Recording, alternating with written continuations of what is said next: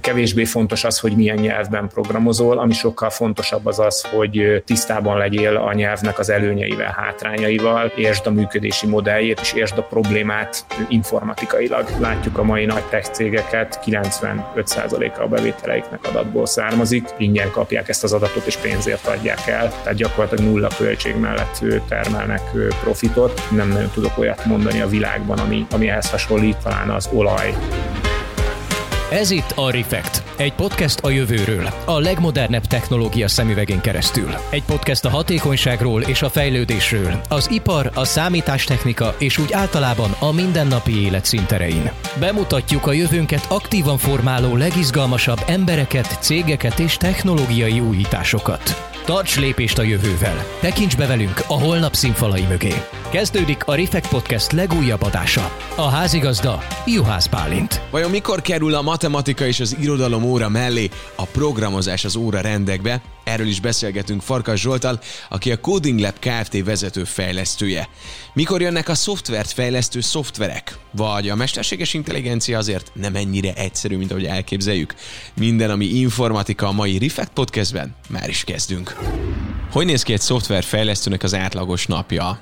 azt mondtad nekem, hogy általában nyolckor már munka van, és a vége láthatatlanságig terjed igazából ez a munkaórával töltött naphoz. Átlagban hogy néz ki? Igen, hát ugye nyilván az a, itt, itt van egy nagyon markáns különbség, hogy nekem hogy néz ki, és hogy néz ki mondjuk egy, egy átlagos munkavállalónak.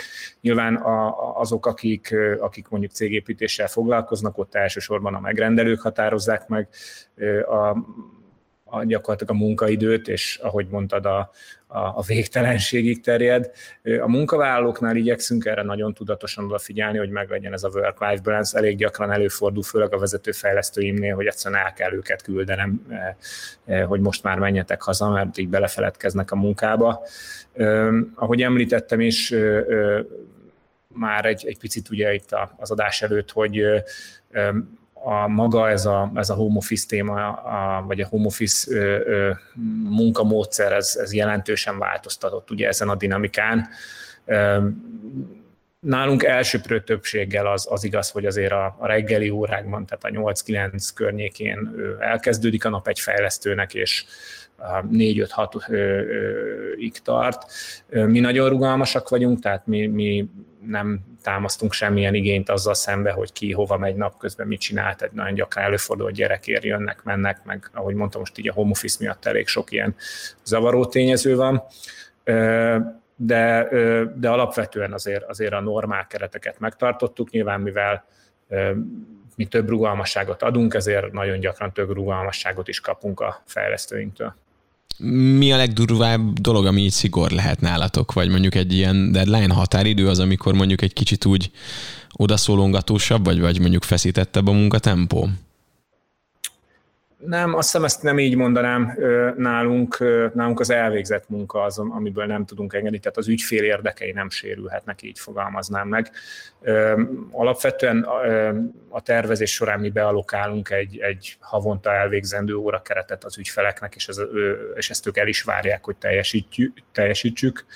Ennek megfelelően a kollégáinktól elsősorban azt várjuk el, hogy ez az órakeret munkaformájában valóban elvégzésre kerüljön. Ennek a, a hónapon belüli disztribúciója az, az kevésbé fontos. Nyilván tekintve, hogy azért általában ez egy csapatmunka, ezért, ezért van, van egy ilyen csapatdinamika, amit muszáj követni, de, de ennél nem nagyon vagyunk szigorúbbak, illetve ami még nálunk talán egy picit eltér a világtól, hogy mi kifejezetten nem szeretünk határidő környékére tenni ilyen, ilyen nagy mm, ilyen, hogy is mondjam, csak ilyen pusolásokat, tehát ilyen nagy túlmunkát, mert hogy, mert hogy ezek nincsenek ingyen, tehát hogy ha elfárasztod az embereidet, akkor, a, akkor annak előbb-utóbb megvan a bőjtje, és, és csak, a, csak a dinamikáját változtatja meg az összmunka, a hónap során elvégzett munka, az ettől nem változik meg. Úgyhogy inkább figyel, igyekszünk odafigyelni a határidőkre, hogy előre készen legyünk, és ne kelljen a határidő pillanatában túl munkával pótolni. Nátok nagyon fontos, hogy most említed a határidőt. Én nagyon kíváncsi lennék arra, hogy van-e valamilyen projektmenedzsment titkotok, tehát hogy melyik lépést mi követi. Tehát mondjuk bejön egy feladat, kijelöld a felelőst, határidőt azt neki, meddig szól az a határidő, milyen módszerekkel tudod azt elérni, hogy mondjuk addig elkészüljön az az anyag, vagy az a programkód? Aha. Valóban egyrészt egy pillanatra visszakanyarodva a home office-ra és erre a nagy rugalmasságra, ugye ez a projektmenedzsmentre is tesz egy, egyfajta nyomást. Tehát egy picit nálunk talán az átlaghoz képest szorosabb a projektkövetése, ami azt jelenti, hogy gyakrabban kérdezünk a, a kollégáktól egy, egy picit magasabb fokú metaadminisztrációt várunk el, illetve nálunk az a szabály, hogy egy napnál hosszabb feladatok nincsenek a projektmenedzsmentben, tehát bármi, ami egy napnál hosszabb, azt mi felbontjuk alfeladatokra. És ennek az az oka, hogy szeretünk gyorsan reagálni a helyzetekre.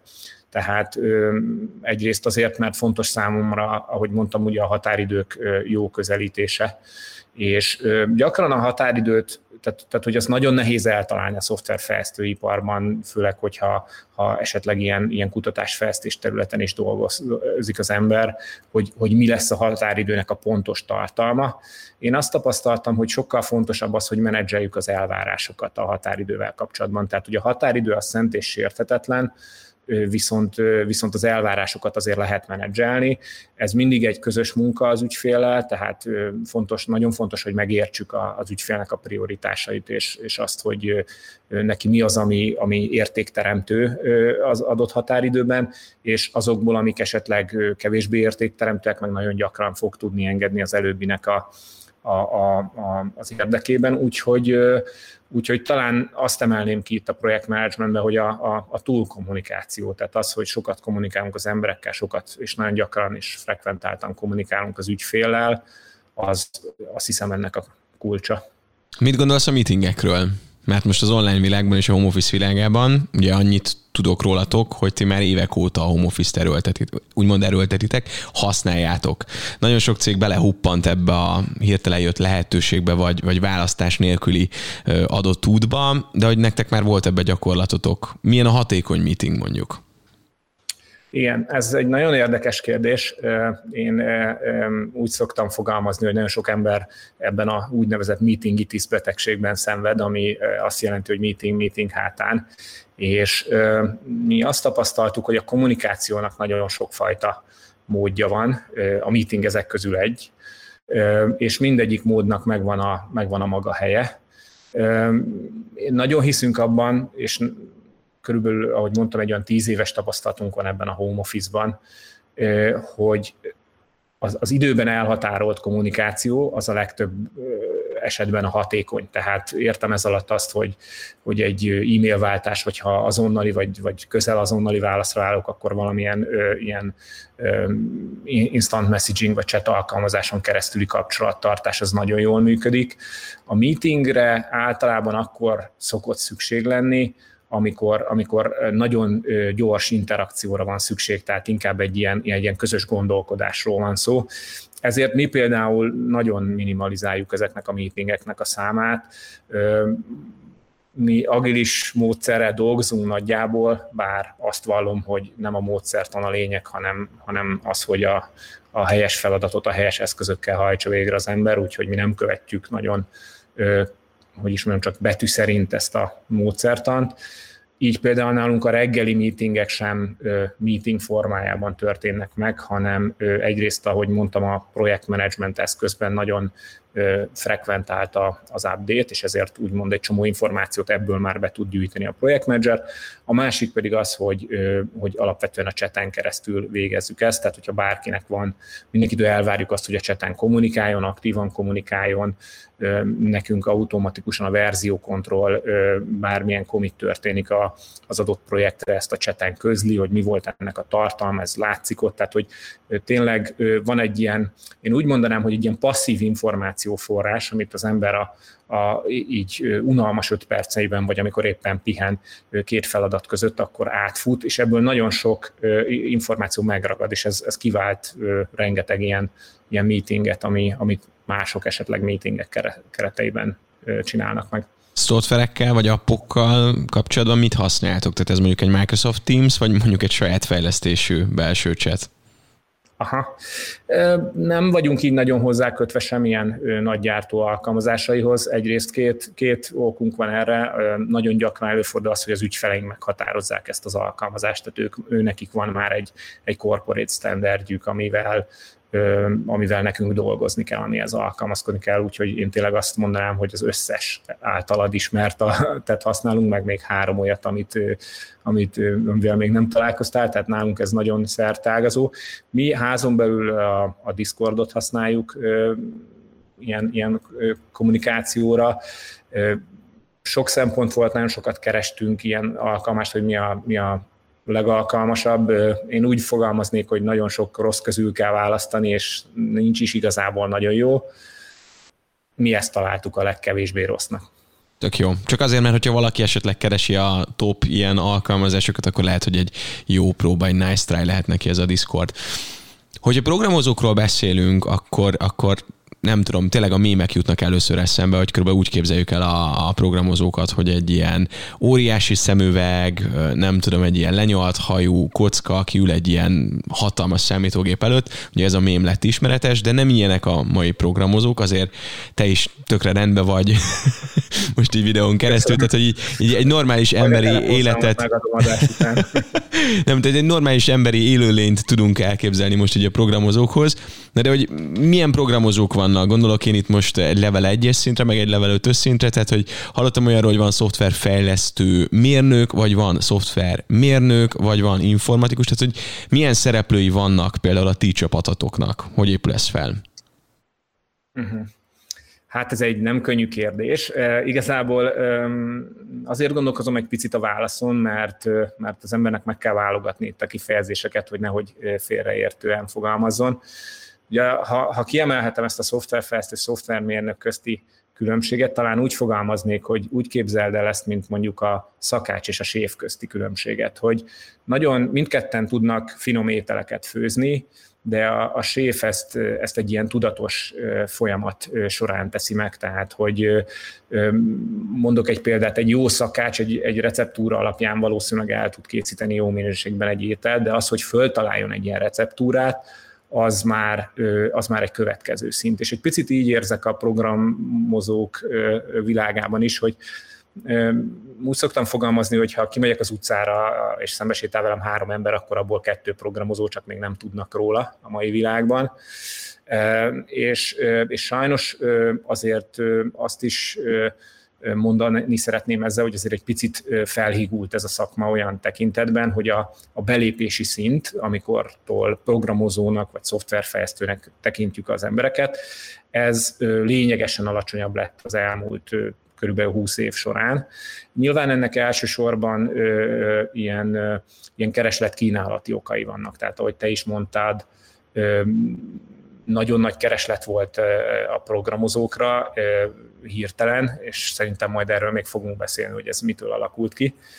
És erre nem tudott jól válaszolni a piac két ok miatt. Egyrészt a programozók képzése az időbe kerül, és ez nem nagyon rövidíthető le. Tehát vannak ilyen gyorsított programozó képzői tanfolyamok, amik lehetővé teszik azt, hogy egy, egy, egy ilyen nagyon alap tudást az ember megszerezzen, és ezáltal valamit már meg tudjon csinálni. De, de sajnos mi, akik inkább az ilyen vezetői, fejlesztői réteg azzal szembesült, hogy azért ennek nagyon erősek a korlátai. Tehát nagyon gyakran mérlegre kell tennünk azt, hogy egy csapatnak mi az összetétele, hány junior, hány generalista, hány senior szerepel benne, hogy ne legyen az, hogy esetleg a szenioroknak a kapacitását a juniorok is tápulása viszi el, és ezért gyakorlatilag inkább lassítja, mint gyorsítja a, a projektet egy plusz ember behozatala. Ez nem egy könnyű kenyér, tehát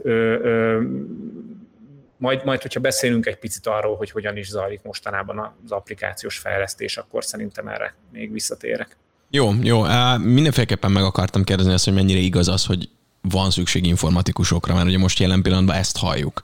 Voltam itt pár nappal ezelőtt HR Fesztiválon, ott is az informatikai IT szektor ott volt, és, és mondták, hogy vadásszák az embereket. Szerencsére jól állnak, de azért nagyon nehéz.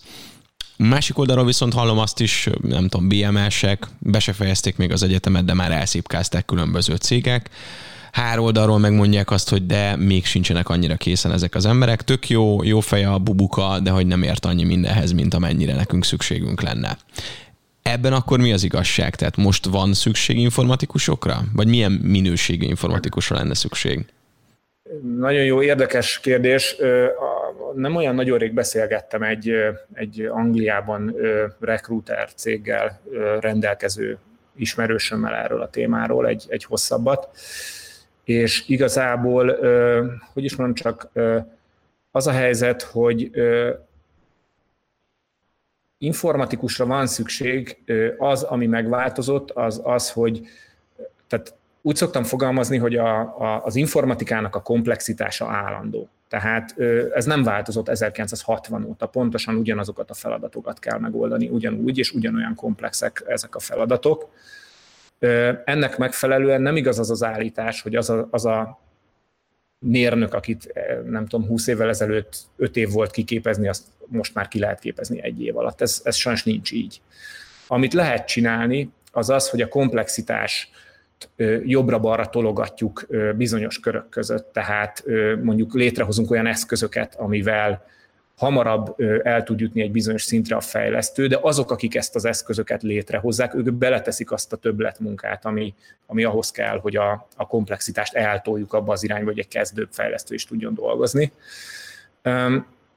És, és nagyon, hírt, nagyon hirtelen nagyon sok informatikus lett a piacon, viszont nagyon szegmentálódott is ez a piac. Tehát amikor én még elkezdtem ezzel foglalkozni, akkor az informatikusok jóval általánosabb. Én úgy szoktam mondani, hogy a, a, a polihisztorok kora lejárt az informatikában. Tehát ez azt jelenti, hogy már nem a, nincsenek olyan informatikusok, akik odaülnek és mindenhez értenek. Olyanok vannak, amik bizonyos területen nagyon jó tudással rendelkeznek, és ettől még lehetséges, hogy a másik területet egyáltalán meg sem nézték, hiszen olyan mértékű bővülés volt a, az informatikában, és olyan mélységeiben is annyira megváltozott a, a rendelkezésre álló eszközök, a, a, a, az eszközök megismeréséhez szükséges idő, hogy egyszerűen már, már nem igaz az, hogy ezt mindenki meg tudja tanulni így egyszerre az összeset. És ezért az történik, hogy ahogy szerintem nem, nem is azt mondanám, hogy szükség van több darabra, több informatikusra, hanem inkább az a probléma, hogy az informatikán belüli eloszlások vannak rosszul meghatározva. Tehát jelen pillanatban én azt mondanám, hogy indokolatlanul sok junior került a piacra az elmúlt tíz évben, és ez egy picit ellent is mond magamnak, hiszen ha tíz évvel ezelőtt juniorként került a piacra, akkor biztosan mostanra már senior lett, de sajnos ez az állítás nem, nem igaz. Tehát mivel iszonyatos nagy mennyiségű munka jelent meg, és elkezdtek ezek a fejlesztők gőzerővel dolgozni, ezért a saját maguk képzésére szánt idő viszont, viszont lényegesen kisebb lett. Így, így előfordul, hogy egy-egy emberi úgymond beleragad egy-egy ilyen szegmensbe. És, és hát, hogyha nem pont olyan szegmensre van szüksége a következő projektben, akkor, akkor ez nem egy könnyű helyzet, akkor gyakorlatilag ott juniorként fog indulni. Akkor, tehát van egy csomó ember, akit át kell képezni, de most, aki mondjuk informatikán gondolkodik, annak lesz felvevő piaca, tehát lesz melója? Mondjuk 5-6 év múlva, hogyha végez az egyetemmel, vagy 7 év múlva? Ez egy érdekes kérdés, ugye az informatika, én, én mindig azt mondom erre, hogy manapság már a, a kalapácsban is dolgozik valamilyen mikrokontroller, tehát én nem gondolom azt, hogy az informatika által felvett munkamennyiség a belátható időn belül csökkenne, ellenkezőleg én azt gondolom, hogy ez nő. Ami, tehát, tehát a rövid válaszom az az, hogy biztos, hogy lesz felvevő piac erre.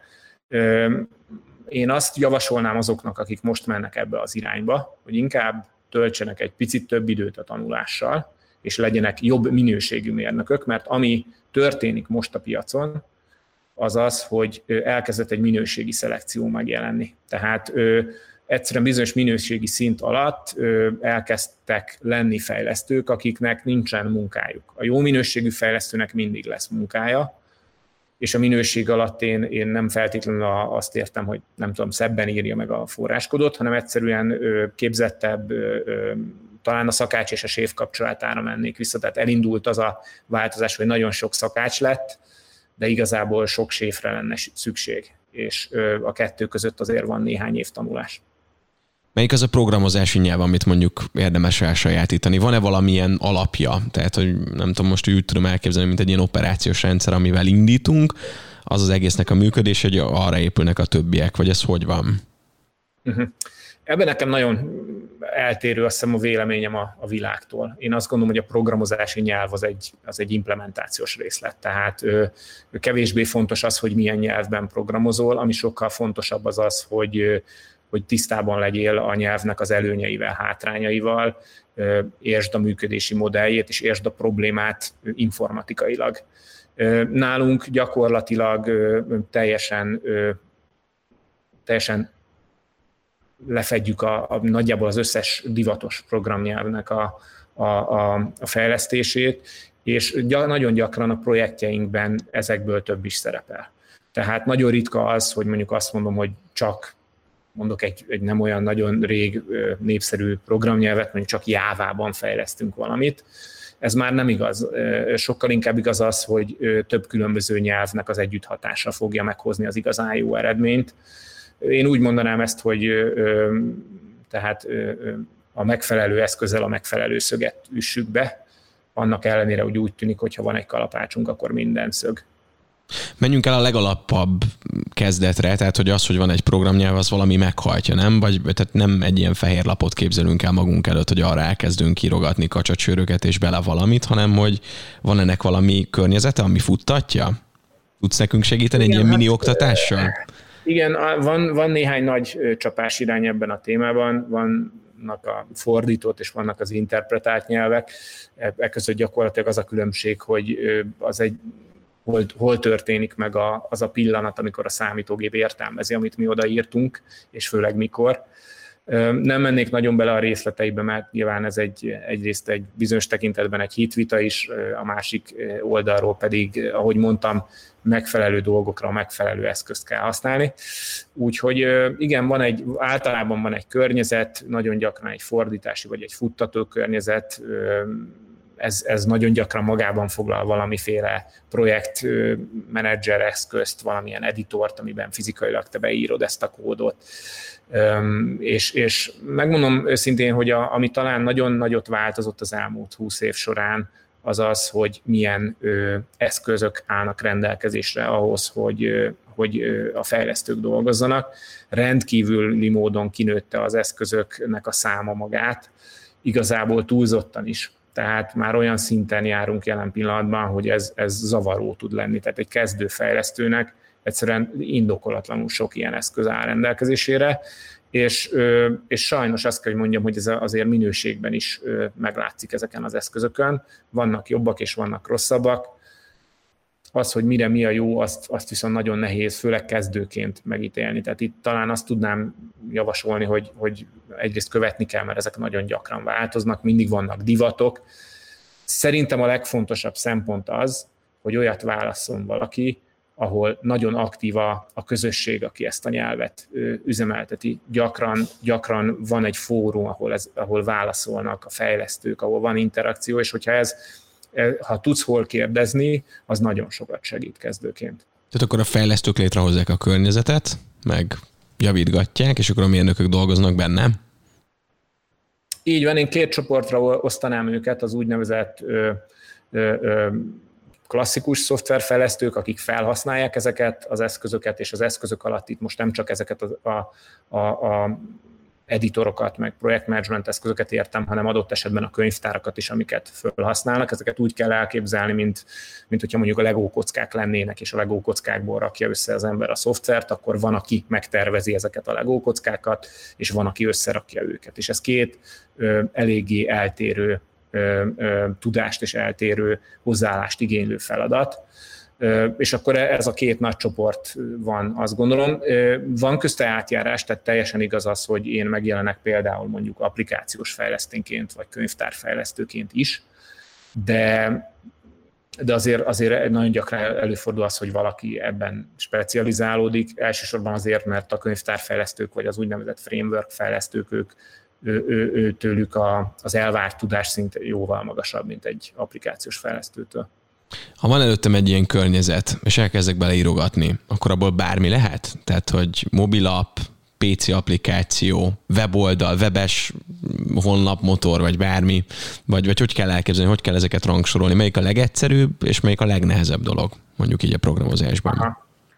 Hát igazából ez úgy néz ki ez a, ez a történet, hogy attól függ, hogy milyen eszközt választottál, más, nagyon gyakran más eszköz való arra, hogy mondjuk te egy, egy iPhone applikációt fejlesz más, hogy egy Androidot. Léteznek olyan technológiák, amik ezeket egyszerre lefedik. Itt, itt mindig az, azon múlik a dolog, hogy ez, ez, ahogy mondtam, a komplexitás ezeknek a problémáknak állandó. Tehát ha, ha egy olyan eszközt választasz, amiben valami könnyebb, akkor valami más nehezebb lesz. Tehát ez mindig egy, egy ilyen trade-off az eszköz és, és a probléma között, hogy bizonyos részei könnyebbek lesznek az eszköztől, de más részei meg nehezebbek. Mondok erre példát, ugye említetted a webalkalmazás, mobil alkalmazás fejlesztést, létezik olyan technológia, amivel egyszerre tudsz webet és mobil kódot is fejleszteni, ez lehetővé teszi azt, hogy egy nagyon egyszerű problémát gyorsan mindhárom platformon implementálj, de abban az esetben, hogyha te szeretnéd kihasználni a platformnak a sajátosságait, akkor, akkor ez az eszköz már nem lesz alkalmas. Erre is mondok egy példát. A megrendelőink nagyon gyakran jönnek azzal, hogy szeretnének egy webalkalmazást, aminek van mobil felülete, és ez, ez, ez fejben egy, egy rosszul összerakott probléma, mert egy webalkalmazás és egy mobil alkalmazás a természeténél fogva más felhasználású, tehát más a user story, másra szeretném használni. Egy, egy, egy PC esetében, amikor ott ülök, akkor nagyon gyakran egy adatbevitelt csinálok valami, ami, ami igényli a billentyűzetet, az egeret, egy, egy nagyobb monitoron dolgozom, egy, egy telefonnal gyakran útközben fogok valamit csinálni, ahol egy kézzel fogok rajta nyomkodni, tehát mondjuk az adatbevitel része az kevésbé markáns jelenik meg, egy tablet esetében nagyon gyakran fogyasztani fogom ezt a tartalmat, vagy valami utómunkát nézek, vagy átnézek. Tehát, hogy maga a felhasználási mód is eltér, és ezért amikor egy ilyen alkalmazást fejlesztünk, akkor, akkor én mindig azt szoktam mondani az ügyfeleknek, hogy úgy gondoljanak erre, hogy ezek különböző alkalmazások, mert hogy nagyon tehát a, a Lego kockák bizonyos részei felhasználhatóak lesznek minden alkalmazásban, és úgy is kell őket megcsinálni, hogy az legyen, viszont, viszont az nem lesz igaz, hogy a teljes környezet egyszer csak, ha lefordítom mobilra, akkor ott is jó lesz, mert hogy a más a user story. És ezt meg szokták amúgy érteni? Tehát, vagy vannak, akik mindenféleképpen ragaszkodnak az eredeti ötletükhöz így megrendelői oldalról? ez egy, ez egy érdekes kérdés. Vannak olyan esetek, amikor, amikor lehet igaz az, hogy, ö, ö, hogy ugyanaz az alkalmazás működik mobilos felületen is. Mondok egy példát, egy webshopnak a felhasználása nagyon hasonló lesz mondjuk mobilon, meg, meg PC-n. Abban az esetben ez, ez, ezt nem szoktuk ezt a dolgot nagyon előtérbe tolni, ha mondjuk mondok egy másik példát, ha például egy szövegszerkesztő alkalmazásról beszélünk, akkor ezek a különbségek nagyon markánsak, tehát ott viszont kifejezetten nagy energiákat szoktam abba fektetni, hogy elmagyarázzam ezeket a különbségeket a, a, a megrendelőnek, és azt gondolom, hogy a legtöbb esetben értik ezt. Itt mindig fölmerülnek ilyen költségszempontok, hiszen van egy, van, egy, van egy megcélzott költségkeret, amivel dolgoznak, és más a költség abban az esetben, ha ez egy PC-s alkalmazás, és más a költség abban az esetben, ha ez egy három különböző alkalmazás, értemszerűen. Nem, nem hármas a szorzó, de azért, azért magasabb költségekről beszélünk három különböző alkalmazás esetében. Nagyon sok iparág van, ahol szükség van adatokra, vagy szükség lenne ezeket begyűjteni, vagy éppenséggel saját applikációkra, alkalmazásokra, mert annyira specifikus az a dolog, amivel foglalkoznak. Például a rádiózás is ilyen, vannak különböző lejátszó szoftvereink, vannak különböző adatbázis szoftvereink, keverőprogramok. Nem nagyon van olyan szoftver például, amin visszajönne információ ugye a hallgatókról, vagy a, az ő szokásaikról, pedig szerintem erre is abszolút van ilyen. Lehet, hogy Amerikában van amúgy, de hogy egyre több szerintem az a szakma és szakág, amiben szükség van erre, és abban látsz valamit, hogy ebbe hajlandóak-e, hajlandóak-e pénzt belerakni, mert ahogy mondtad, azért van ennek költségvonzata. Igen. Ha itt most konkrétan ezekre a, szokásokra gondolsz ebben a kérdésben, az egy nagyon-nagyon érdekes és nagyon érzékeny téma.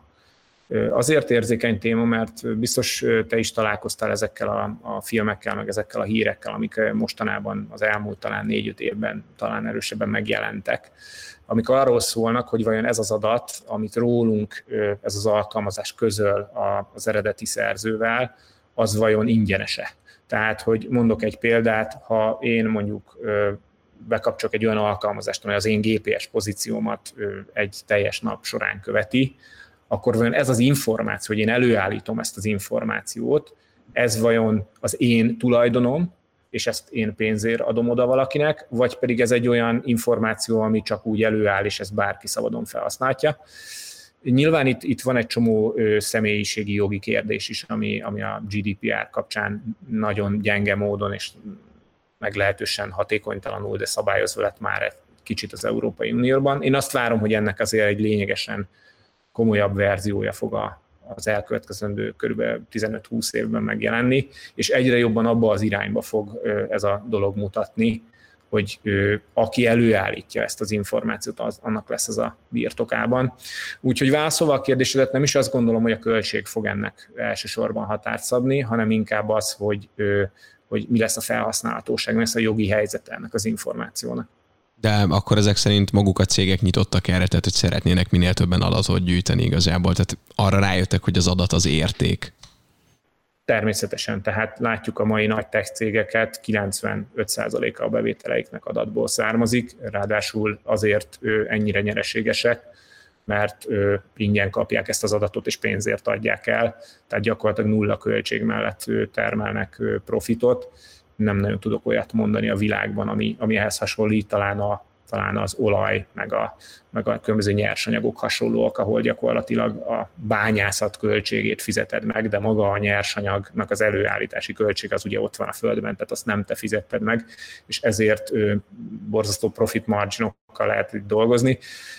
Ezért is gondolom, hogy ez, ez előbb-utóbb megérik a, a piac arra, hogy ezt szabályozza, de itt ilyen 50 éves nagyságrendekről beszélünk. Abba segíts nekem kérlek Zsolt, hogyha már beszéltünk arról, hogy mit szereznek tőlünk a cégek, azért legyen nekünk is jó, tehát hogy mondjuk egy mobil applikáció nézzen ki jól. Vannak ilyen durogtatott szavak, hogy UX meg UI, és akkor sokan bólogatunk egy meetingen, de nem biztos, hogy értjük. Rendet tudsz nekünk tenni, hogy mi a két oldal, és melyik mit jelent? Igen. Ez nagyon érdekes, ugye ez, én úgy szoktam mondani, hogy mindig vannak ilyen divatos témák, amik így bekerülnek a köztudatban, és ez is ezek közé tartozik. Ugye 1980-ban kezdte ezt csinálni az Apple, tehát egy cirka 31 éves története van, sőt 77-ben, azt hiszem egész pontosan. Tehát azért ez nem egy új keletű dolog, ez a UX-UI témaköre.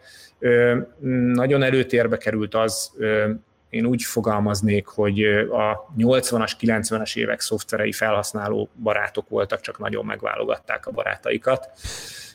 Ez egy picit változott a 2000-es évek. Ugye az történt, hogy a, az informatika betalált a, a, gyakorlatilag a mindennapi életbe, és emiatt a, az informatikának a kitettsége jóval szélesebb ö, ö, köröket ért el, mint mondjuk a 80-as években. Tehát, hogyha belegondolsz, a 80-as években mondjuk az Excel-t használta egy, nem tudom, egy, egy könyvelő például. A manapság, hogyha megnézem a világon a 7 milliárd embert, akkor abból 6 milliárd 900 millió fogja, fog használni valamilyen szoftvert. Tehát egész egyszerűen az történt, hogy már, már olyan mértékű a szoftver kitettség, hogy el kellett kezdeni ezt átalakítani az embereknek fogyaszthatóvá, és gyakorlatilag erről beszélünk a, a user experience, vagy a UX kapcsán. Tehát a UI ugye az, ami, az a felület, amit valamilyen módon előállította a, a a mérnök, aki ezt leprogramozta, a UX pedig az a felület, amit úgy állítottunk elő, hogy figyelembe vettük azt, hogy ezt mire szeretnénk használni, ki fogja használni, ennek a használata gyors legyen, kényelmes. Itt hoznék egy példát, tehát ha, ha mondjuk sorban álltál valahol egy népszerű mobiltelefon szolgáltatónál arra várva, hogy, hogy mondjuk sorra kerüljél, sorszámot húzva, hogy nem tudom, állítsál azon, hogy 5 gigabájtos vagy 10 gigabájtos csomagod van-e, akkor pontosan tudod, hogy hirtelen milyen fontos az, hogy hány ember tud egy ilyen ügyfélszolgálatos egy nap alatt lekezelni, aminek egyenes arányú lesz a, az összefüggése azzal, hogy mennyire hatékony az a felület, amit ő eközben használ. Tehát tízszer kellett neki ráklikkelni, négyszer kellett beírni a címedet, vagy egyszer írta be és átvette az összes alkalmazás egyből. Tehát, hogy ilyen szempontok is elkezdtek megjelenni, mert hogy ez a nap végén pénzbe kerül, vagy neked, vagy a cégnek. Van esetleg olyan szoftveres emléked, amit mondjuk te csináltál, és, és egy nappal átéve dolgoztál rajta, és nagyon mérges voltál valami miatt, akár egy hiba, akár bármi, vagy ami, ami nagyon sokáig gondolkodtatod, végül sikerült? Aha, hát minden nap történik velem ilyen. Igazából az a, a, az a helyzet, hogy nagyon gyakran kerül az ember ilyen gondolkodtató szituációba, nagyon sokszor nem egyértelmű a megoldás, és nagyon sokszor gondolkozik azon, hogy vajon az a megoldás volt-e az optimális, amelyiket választott. És hát nagyon gyakran, ugye ahogy mondani szokták, a, a, az igazságnak sok arca van, tehát így van ez a optimalizációval is. Lehet, hogy egy, egy megoldás mondjuk gyors, és mondjuk még kevés memóriát is használ, de mondjuk nagyon hamar lemerült tőle a telefonod, akkor most az egy jó megoldás volt, vagy sem. Ilyen kérdések rendszeresen foglalkoztatják az embert, főleg ebben az architekt rétegben, ahol, ahol ezek a kérdések mindennaposak. Nagyon konkrét példát is tudok akár mondani, ilyen big data elemzésben fordult elő, hogy ezen választottunk egy technológiát, most nem akarok belemenni ennek a részleteibe, és, és ez egy komoly trade-off volt, ami, ami beruházást igényelt a befektető részéről, és nehéz minden, minden lehetséges verziót kizárni már az elején, hogy tuti biztosra sikerüljön. Mi azért e, ezért minden meg szoktunk tenni, tehát elég komoly ilyen, mi risk retirementnek hívjuk, elég komoly ilyen, ilyen próba periódus csinálunk, amikor leteszteljük azt, hogy valóban az a jó megoldás, amit mi választunk. De azért ebben volt egy kis bizonytalanság, de szerencsére beváltotta a hozzáfűzött reményeket, úgyhogy, úgyhogy elégedettek lettünk végül. És melyik volt az a projekt, amit viszont úgy toltál el magadtól, így mondjuk magadat az íróasztalta, meg úgy csaptad le a laptopnak a tetejét, hogy na igen, most jót fogok aludni, mert ez sikerült. Van-e ilyen emléked? Ha. Nincs. Igazából az a, az a szomorú helyzet, hogy az ember mindig szeretne jobbat csinálni, hmm. és amikor lecsukja a laptopot, akkor nem azon gondolkozik, hogy ú, milyen jó voltam ma, hanem azon gondolkozik, hogy holnap még milyen feladatok lesznek, amitől ez a dolog jobb lesz. Tehát akkor nincs ilyen Final, Final, Final V12, Final V14, stb. Vagy hát ugye akkor ez folyamatos. A házépítés, hogy abba hagyni lehet, befejezni nem. Ez nagyon igaz a szoftverre. Annak ellenére, hogy én azt gondolom, hogy ha egy szoftver elért egy jó minőséget és egy jó állapotot, akkor nem törvényszerű az, hogy tovább kell fejleszteni de azért manapság a szoftverekkel szemben támasztott igény olyan mértékben változik évek során, hogy, hogy egyszerűen az elavulás az borzasztóan gyors. Tehát olyan életciklusa van egy szoftver elavulásának, ami szerintem semmilyen más iparágban nem jelenik meg a világon. Mi történik akkor, hogyha meghal egy szoftver? Tehát mondjuk nem jön rá frissítés. Egy elhalnak a felhasználói, vagy keresnek uh-huh. újat helyette? Ez, ez szoftvertől is függ. Egyrészt nagyon gyakran jelennek meg újak, illetve, illetve az is igaz, hogy manapság nem nagyon hagyják elhalni a szoftvereket. Nagyon ritka az, tehát ezer szoftverre egy ilyen esik talán, vagy még kisebb ez a szám, ugyanis rettentően nagyon drága előállítani egy szoftvert, tehát ami nincs meg általában a megrendelők fejében, hogy itt azért nagyon-nagyon sok 10 és 100 millió forintos tételekről, vagy akár milliárd forintos tételekről beszélünk egy-egy szoftver esetében, ami ennek az előállítási költsége. Ezért aki egyszer ilyet csinál, az a lehető legtöbb bört szeretné róla lehúzni, vagy a legtovább szeretné használni ezt. Én azzal szófordulata szoktam élni, hogy a New Project gombot nem nagyon nyomkodjuk, inkább a, a módosítsuk ezt a projekt gombot nyomkodjuk legtöbbször ami azt jelenti, hogy, hogy egy-egy szoftver 10-20-30 évig velünk van, és hát ennek megfelelően is kell egyébként kifejleszteni, tehát ez, ez kifejezetten nagy hatással van arra, hogy hogyan fejlesztünk szoftvert. Most az SAP-nek az esete ugrik be, mert hogy azt a fajta programrendszert, vagy én legalábbis, hogy hallom így ismerősöktől, akik ebben a környezetben dolgoznak, ahol ezt a szoftvert használják, hogy nem nagyon van kihívója. Tehát, hogyha valaki csinál egyszer egy jót, és mondjuk az jól van marketingelve, jól van elterjesztve az egész világon, akkor azért az, az elég nagy buli. Mm, igen, kicsit. Én azt mondanám, hogy az SAP piacára a ki- és belépés az borzasztóan nehéz ugyanis ahhoz, hogy te be tudjál lépni egy SAP piacra, az olyan mértékű befektetésre van szükség, aminek a megtérülése nagyon-nagyon hosszú távú, és jelen pillanatban azt gondolom, hogy valószínűleg nagyon sok, sokkal jobb megtérülésű hányadossal rendelkező piac van. Aha. Úgyhogy talán azért is van az, hogy az SAP ennyire egyedülálló ebben a piacban, de egyébként ez sem igaz, tehát hogy azért vannak kompetitorok, csak valóban monopól, sok tekintetben monopolnak vagy oligopolnak tekinthető ez a piac és ennek elsősorban az az oka, hogy nagyon-nagyon-nagyon sok pénzbe kerül a, a ki- és belépés erre a piacra. Nekünk is van egyébként hasonló rendszerünk kisvállalkozásoknak, tehát nyilván az SAP az ugye hatalmas cégeknek készült, és még egy, még egy kisvállalkozásoknak készített ilyen szoftver is borzasztó befektetéseket igényel, és itt, itt nagyon, tehát itt, itt több százmilliós tételekről beszélünk. Vannak még ilyen, úgymond előnyhelyzetben, vagy egyedülalkodóként létező szoftverek a világ globális piacán, ami még így érdemes említésre? Hogy miben jók, hát, vagy miben különlegesek? Google keresőmotorja, mint, mint olyan példa, amivel valószínűleg te is napi százszor találkozol.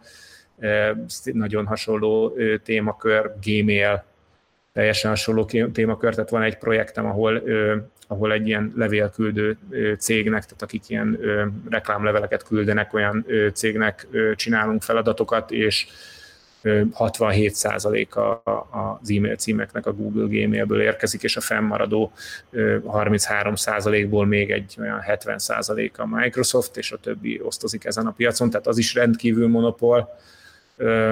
Nagyon, nagyon sok ilyen, nagyon sok ilyen piac van. Elsősorban olyanok ezek a piacok, ahol, ahogy mondtam, nagyon nagy befektetésre van szükség ahhoz, hogy be tudjál lépni egy-egy ilyen piacra. Tehát valószínűleg száz év múlva is lesz Google, és száz év múlva is lesz Gmail.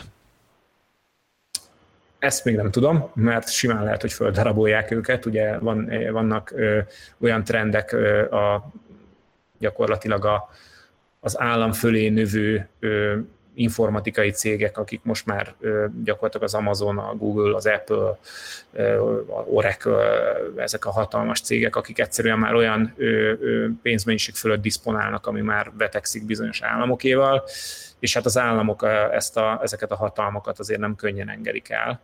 És ennek láthatjuk a manifestációját abban, hogy egyre jobban elkezdik keretek közé szorítani ezeknek a, a cégeknek a mozgásterét, és szerintem előbb-utóbb oda fog ez kifutni, hogy, hogy fel fogják őket kisebb szeletekre darabolni, és vagy annyira beszorítják a mozgásterüket, hogy egy picit visszább Mit látsz új iránynak így a szoftverfejlesztésben? Például a Tesla is most nagyon ráfeküdt arra, hogy ugye inkább a szoftverekben fejleszt. Az más kérdés, hogy Elon Musknak a dolga így már körül összeérnek, tehát hogy SpaceX, Tesla igazából mindegy. De a lényeg az, hogy ők is ugye autót csináltak, aztán inkább most már a szoftverrel, illetve annak a jogi és etikai elfogadtatásával foglalkoznak. Milyen ilyen új irányok vannak? Uh-huh. Ez olyan érdekes kérdés, amit, amit fölvetsz. Ugye az történik e, ebben is az autóiparág ennek az állatorvosi lova, de, de minden iparban ez történik, hogy a nagyon patinás és hosszú ideje velünk levő cégek ugye a, a gyakorlatilag a 20. században inkább gyártócégek voltak, és a 21. században elindult egy olyan trend, hogy ahogy mondtam, a kalapácsban is mikrokontroller van, tehát ezeknek a gyártó cégeknek muszáj volt felvenni bizonyos szoftverfejlesztési kapacitásokat, és ez olyannyira így van, hogy ilyen, ilyen, én az ilyen 2005 során dolgoztam egy ilyen nagy multinacionális healthcare cégnek, és, és ott már akkor azt mondtuk, hogy azt kell megérteni a menedzsmentnek, hogy egy gyártó céget tranzícionálunk egy szoftverfejlesztő cégbe. Tehát a gyártó kapacitás valamilyen szinten megmarad, de igazából kisebbségbe kerül, vagy összemérhető lesz mondjuk a szoftverfejlesztésnek a mértékével. És a Tesla esetében azt látjuk, hogy egy olyan iparágba érkezett ő meg szoftverfejlesztőként, ahol, ahol azok az ott levő cégek, és egyébként van egy olyan aspektus ennek, amit nagyon kevesen bolygatnak, vagy nagyon kevesen tesznek mellé a mondatba, hogyha megnézel egy Teslának a, a gyártási minőségét, akkor az jelentősen elmarad mondjuk egy, egy jó minőségű európai autógyártónak a gyártási minőségétől, és semmi mást nem látunk, mint ugyanazt, hogy egy jó minőségűre gyártott európai autónak a szoftvere viszont jelentősen elmarad a Tesla-tól. Tehát annyi történt csak, hogy a Tesla egy szoftverben jó cég volt, a, a, mondjuk egy európai autógyártó meg autógyártásban jó, és hát a másik oldala ennek az érmének az picit gyengébb. És ugyanezt látjuk a Tesla esetében is, annyi történt, hogy azért ekkora boom a Tesla, mert, mert a mai világban jobban passzol a felhasználók mindennapjaihoz az, hogy egy, egy gyors életciklusú, gyakorlatilag egy szoftverként viselkedő autót használnak, jobban megbocsátják a hardwareben levő problémákat azért, mert hogy azok a szoftver tulajdonságok hamarabb és gyorsabban megjelennek az autókban, mint, mint mondjuk azt értékelik, hogy mennyire jó minőségű az illesztés az ajtónál. És gyakorlatilag ennyi, ennyi történt, én ezt, én ezt nagyon egyszerűen látom. A Teslának meg kell tanulni autót gyártani, és arra neki ugyanúgy 50 évre lesz szüksége, mint ahogy 50 évre lesz szüksége mondjuk egy BMW-nek vagy egy Volkswagen-nek, hogy megtanuljon szoftvert írni. És itt még egy, egy fontos dolgot megemlítenék, amivel picit bele is kezdtél ez a jogi kérdés, hogy az autógyártás olyan tekintetben egy nagyon speciális piac, hogy rendkívül komoly minőségbiztosítási kritériumoknak kell megfelelni azoknak a termékeknek, ami ebbe belekerül, és a minőségbiztosítás, főleg az ilyen magas szintű minőségbiztosítás, ahol gyakorlatilag nem hibázhatsz, tehát egy repülő nem eshet le az égből azért, mert valaki elrontott egy szoftvert, már pedig biztos te is tapasztalsz olyat, hogy a átlagos úgynevezett konzumer szoftverek azért vannak benne hibák, egy repülőben nem lehetnek hibák, egy autóban nem lehetnek hibák, és ez olyan mértékű költség, hogy ezt biztosítsák, hogy a szoftverfejlesztés során ne legyenek ilyen hibák, hogy egész egyszerűen nagyon drága előállítani egy ilyen szoftvert, és szerintem a Tesla, amit jól csinált ebben, az az, hogy ügyesen megkerülte ezt a problémát azáltal, hogy elválasztotta gyakorlatilag az autó üzemeltetéséhez szükséges szoftvereket attól, amit, amivel találkozik a felhasználó, és amivel találkozik, azt nagyon lazára engedte, gyakorlatilag egy konzumer szoftver minőségével szállítja, míg a, mondjuk azokat, amikhez, amikhez mondjuk életek kötődnek, azokat pedig egy jelentősen jobb minőségen tartja. Ebben az autógyártók nem olyan nagyon jók. Tehát ők ne, nekik nem sikerült még meglépni azt a azt a lépést, ahol ez jól elválik. Ugye ne felejtsük el, hogy ők, a, ők az autógyártás irányából érkeznek, tehát ők jó autót akarnak csinálni, és nem jó fedélzeti szoftvert. Érdekes, amit mondtam, hogy megbocsátjuk azt, hogy mondjuk nem olyan jó egy Tesla, cserébe ott van egy hatalmas monitor. De akkor ez minden más okos eszközre is igaz így a hétköznapi emberek életéből? Tehát, hogy oké, okay, ott az okos porszívó, de lehet, hogy buta, de legalább okos, mert hogy neki megy mindennek, nem képezi le a lakásom adatait, nem küldi a kínaiaknak, de okos. Tehát, hogy akkor ilyen szempontból akkor ezek szerint megbocsátóbbak vagyunk. Jelentősen. Tehát én úgy szoktam mondani, hogy nincsen rossz minőségű vagy jó minőségű szoftver, tehát nem, nem lehet ilyen ismérvet összekötni egy szoftver, hogy mi a jó és rossz minőség, olyat lehet összekötni, hogy találkozik-e a minőségi elvárásokkal, vagy nem találkozik a minőségi elvárásokkal. Ha példát szeretnék mondani erre, akkor azt hoznám, hogy ha vásárolsz a kínai piacon egy kínai pólót, akkor attól az a szemben van egy minőségbiztosítás, vagy bocsánat, egy minőségi elvárásod, tehát hogy mondjuk nem tudom, hólapátoláshoz jó lesz, de nem biztos, hogy az operába azt veszed föl. Míg ha bemész egy, egy designerhez, akkor, akkor szintén van egy minőségi elvárásod, tehát a kínai esetben, ha szétfoszlik a póló az ötödik mosás után, akkor nem csodálkozol, még adott esetben egy designer gyártó esetében meg visszaviszed. Az a szabály itt is érvényes, hogy you get what you pay for. Mesterséges intelligencia. Ez meg már nem tudom, hogy az 50 év múlva, a 100 év múlva lévő, vagy az informatikában most már az is olyan szinten jelen van, hogy mondjuk beszélhetünk arról, hogy programozó robotok, vagy mesterséges intelligencia, ami, tehát a robot írja a programkódot. Ilyen van-e? Uh-huh. Hát ö, az elefántcsontoronyban van.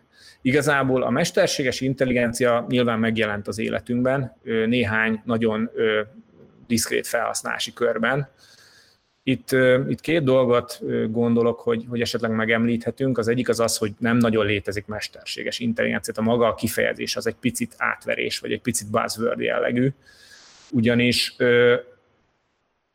minden mesterséges intelligenciára igaz az, hogy annak a jó működését a programozó fogja meghatározni. Tehát nem a mesterséges intelligencia nem fogja tudni eldönteni, hogy mi lesz a jó működés, hiszen a jó működés az ember szempontjából, vagy valamilyen feladat végrehajtásának a szempontjából van definiálva, és ezt valakinek meg kell mondani.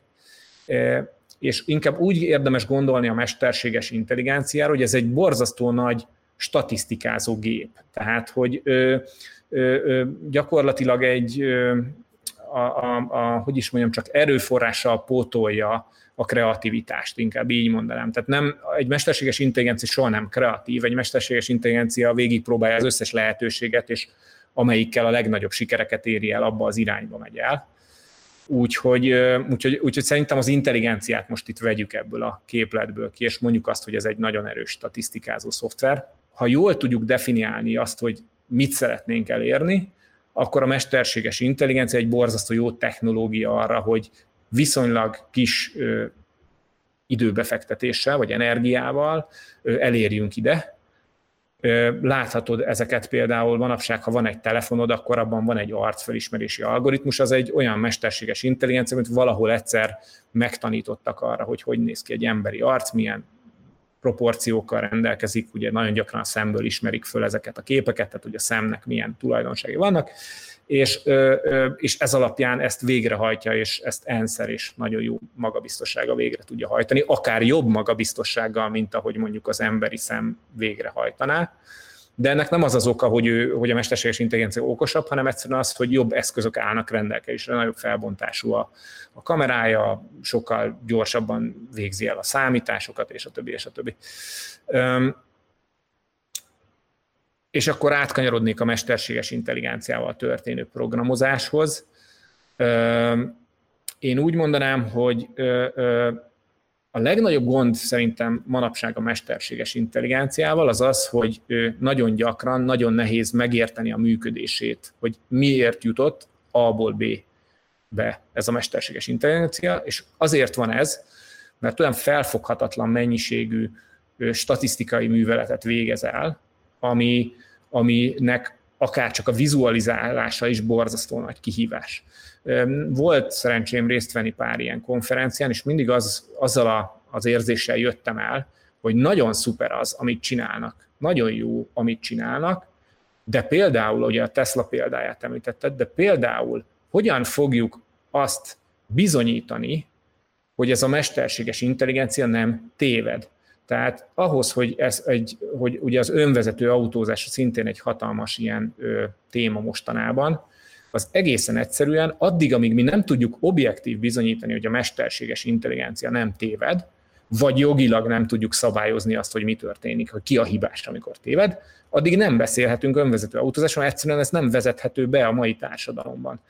És az objektíven bizonyítani azt, hogy ő nem téved, az rettentően nagyon nehéz feladat. Az egy, az egy, az egy ö, ö, olyan kihívás, ami, amin szerintem még nagyon sok tíz évig fognak gondolkozni a Google mérnökei, mire előállnak egy megoldással, ha lesz egyáltalán ilyen megoldás. Valószínűleg inkább kompromisszumos megoldás fog születni.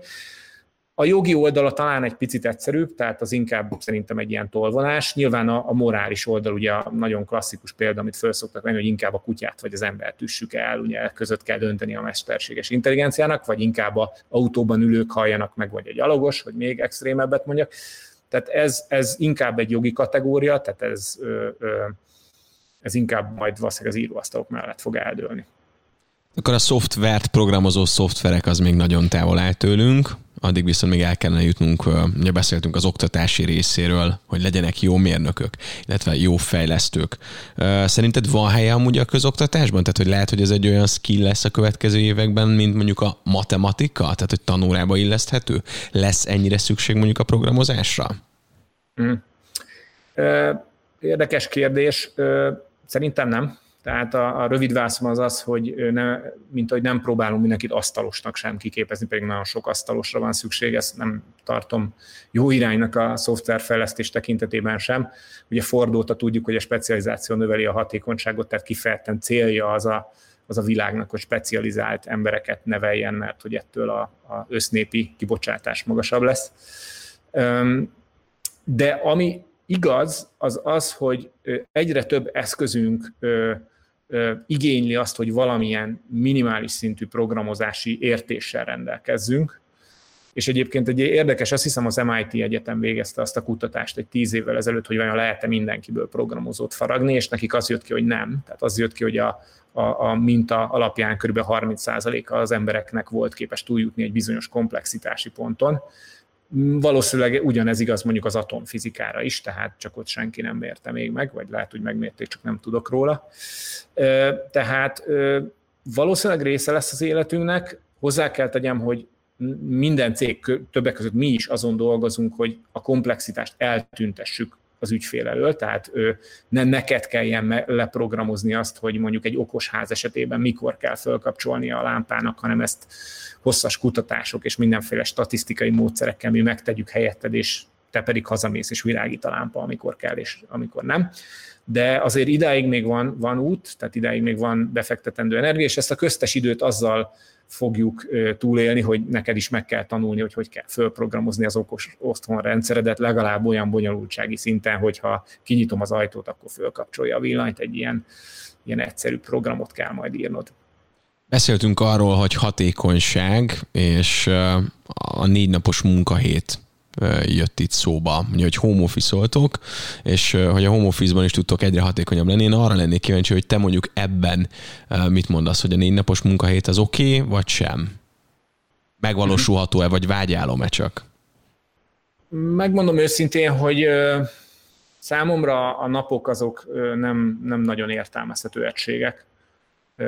Két, két okból. Az egyik az az, hogy a programozás egy olyan tevékenység, ami rettentő magas koncentrációfaktort igényel, tehát bárki, aki azt mondja, hogy ma napi 8 órában programozik, az, az nagy valószínűség szerint nem úgy definiálja a programozást, ahogy én.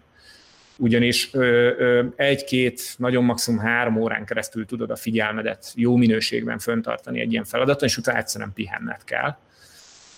Ezért nekünk például a home office igazából hatékonyság növekedéssel járt, azért, mert hogy az embereknek azok a pótcselekvései, mint azért, mert 8 órát tölt a munkahelyén, de erre a pihenési időre szüksége van, ezeket, ezeket ki tudta optimalizálni, tehát elment ebédelni, lepihent egy fél órára, nem tudom, elintézte a banki munkát, stb. Tehát, hogy, tehát, hogy a hatékonyság úgy nőtt meg, hogy amit a nyolc óra alatt olyan tevékenységgel töltött volna el, ami pihentette az agyát, azt ő elhasználta olyanra, amit amúgy is elvégzett volna a nyolc órán kívül, és akkor gyakorlatilag az történt, hogy ő, ő, ugyanazt a mennyiségű programozási feladatot arányait tekintve kevesebb órából hajtotta végre, inkluzíve ugye a work-life balance-t. Ergo én azt gondolom a négy napos pro, ö, hétről, hogy, hogy ö, szerintem nem ez a releváns, nem az a releváns, hogy mondjuk ö, ö, azt mondanám, hogy egy, egy 30 odafigyelt órát elkölcsön valaki egy, egy, egy héten programozásra, az, az reális. Hogy ezt most négy-öt nap alatt, vagy hét nap alatt teszi meg, ez egyrészt egyénfüggő is, másrészt nagyon környezetfüggő, tehát ami például a home office-szal jött szerintem a világban, az az, hogy a programozás egy olyan tevékenység, amit nem lehet rohangáló kisgyerekek mellett csinálni, pont azért, mert nagyon odafigyelsz, tehát szükség van arra, hogy te ott elkülönülten egy, egy adott esetben egy zárt helységben fókuszálni tudjál. Ezek a körülmények nem ugyanazok minden családban, tehát nem lesz igaz az, hogy ahol ez megvan, ott ugyanannyi időbe kerül ezt, ezt a 30 órát elkölteni nettó, mint mondjuk ahol esetleg minden 5 percben megzavarnak, mert ott az a három óra az nem három óra lesz, hanem négy vagy öt. Mit tudsz tenni a kiégés ellen? Gondolom azért ez is érintiteket. Abszolút, abszolút rettentő módon érint minket. Nálunk az a filozófia erre vonatkozólag, hogy mi két éves ciklusokban szeretünk dolgozni a, a fejlesztőinkkel, ami azt jelenti, hogy egy és két év közötti időintervallumon ugyan azon a projekten dolgozik, erre a commitmentre azért van szükség, mert egyszerűen fontos a domén ismeret, fontos, hogy megtanulja, hogy miről szól ez a projekt, viszont utána, utána általában átrakjuk őket egy másik témakörre, nagyon gyakran egy teljesen másik témakörre. Ad néha előfordul az is, hogy akár, akár programnyelvet is váltanak, hiszen nekik is van igényük, hogy ők merre szeretnének tovább fejlődni, és ezt mi nagyon figyelembe vesszük ezeknél a váltásoknál, hogy mondjuk nagyon gyakran előfordul, hogy látott egy nyelvet, ami tetszik neki, vagy, vagy, vagy olvasott róla, vagy szimpatikus, és akkor abba az irányba szeretne tovább menni, és ezt, ezt facilitáljuk, amennyire lehet. Úgyhogy mi úgy küzdünk ö, ö, ö, ezzel, és megmondom szinte, hogy nagyon kényelmes helyzetben vagyunk, mert ugye szoftverfejlesztő cégként az ügyfeleink rettentően változatos iparágokból érkeznek, és nagyon sokfajta érdekes feladattal találnak meg minket Úgyhogy nekünk ez jóval könnyebb. Biztos vagyok benne, hogy egy Tesla esetében, egy, egy, egy autógyártó cég esetében például ez lényegesen nehezebb, hiszen a munkatárs sajnos a következő 20 vagy 25 évben autót kell, hogy fejleszem. Ha, ha lehet itt javaslatot tennem, vagy amit én csinálnék ezekben az esetekben, az az, hogy, hogy akár részlegek között mozgatni az embereket, hogyha erre igényük van. Mikor lesz az informatikus, a fejlesztő nyugdíjas? Van-e ilyen terved tudom, neked például? Vagy látsz olyan informatikusokat? 35 évesen nyugdíjas lenni, de sajnos ez nem sikerült. de szerintem nem tudnál, nem? Tehát, hogy utána akkor is meg akarnád oldani a problémákat, vagy, vagy, vagy megoldásokat találni olyan dolgokra, amik itt szembe jönnek vele. Tehát, hogy ez egy ilyen embertípus egyszerűen, csak te éppenséggel a szoftvereket és az informatikát választottad. Igen, hát ugye tudjuk, hogy a megoldások alapvetően, tehát a sikeres megoldások endorfin termelnek, tehát rettentően addiktívak, és egyébként azt gondolom, hogy a szoftverfejlesztők java része ebből, ebből táplálkozik, mint, mint meghajtóerő. Igen, valószínűleg igazad van, tehát egy néhány hónapig vicces lenne, és aztán inkább zavaró. Nem tudom. Én, én nálunk nincs ilyen, tehát nál, mi dolgozunk igazán idős kollégákkal is, meg, meg nagyon fiatalokkal is Érezhető az, hogy azért a kiégés faktor mondjuk a későbbi korban, vagy, vagy inkább idősebb korban jobban jelentkezik, illetve a másik, ami nyilván az óriási váltás, az az, amikor az embernek családja lesz, stb. Ez régebben, régebben ez nagyon markánsan jelent meg, mostanában sokkal tudatosabban készülnek az emberek a, a, az életpályájukra Magyarországon is. Nyilván a tőlünk nyugatabbra levő országoknál ez, ez lényegesebb régebbi gyökerekre tekint, vagy történelmre tekint vissza. De mostanában nálunk is már azért jóval tudatosabb ez, a, ez az életpálya tervezés, úgyhogy kevésbé markánsan jelenik meg a családalapítás, nem családalapítás közötti work-life balance-ben levő különbség, tehát ugye most, hogy a konkrét példát mondok, ugye mindenki emlékszik arra, hogy a család előtt mondjuk tudott 14 órát dolgozni, de ha van család, akkor már ugye szeretne a gyerekeivel is lenni, meg nem tudom, kirándulni, meg minden egyéb, tehát csak 8 fér bele erre, ezt, ezt most már egyrészt a cég, tehát mi is ö, odafigyelünk erre, hogy ez meg legyen, másrészt meg jóval tudatosabban kezelik a munkavállalók is. Ö, úgyhogy válaszolva a kérdésedet, nem, nem tudok erre jó választ adni. Valószínűleg ez is rettentő egyénfüggő. Én tudok olyan embert, aki programozóból lett festő, mert annyira kiégett benne, és tudok olyan embert, aki festőből lett programozó, mert annyira beleszeretett. Szerintem Szerintem nincs ez másként, mint bármilyen más szakmában. Én nem érzem, hogy a programozás egy, egy különböző szakma lenne. Ez volt a Refekt, Juhász Bálintal. További tartalmakért, epizódokért keres bennünket a Spotify-on, az Apple Podcast-ben és a további podcast platformokon.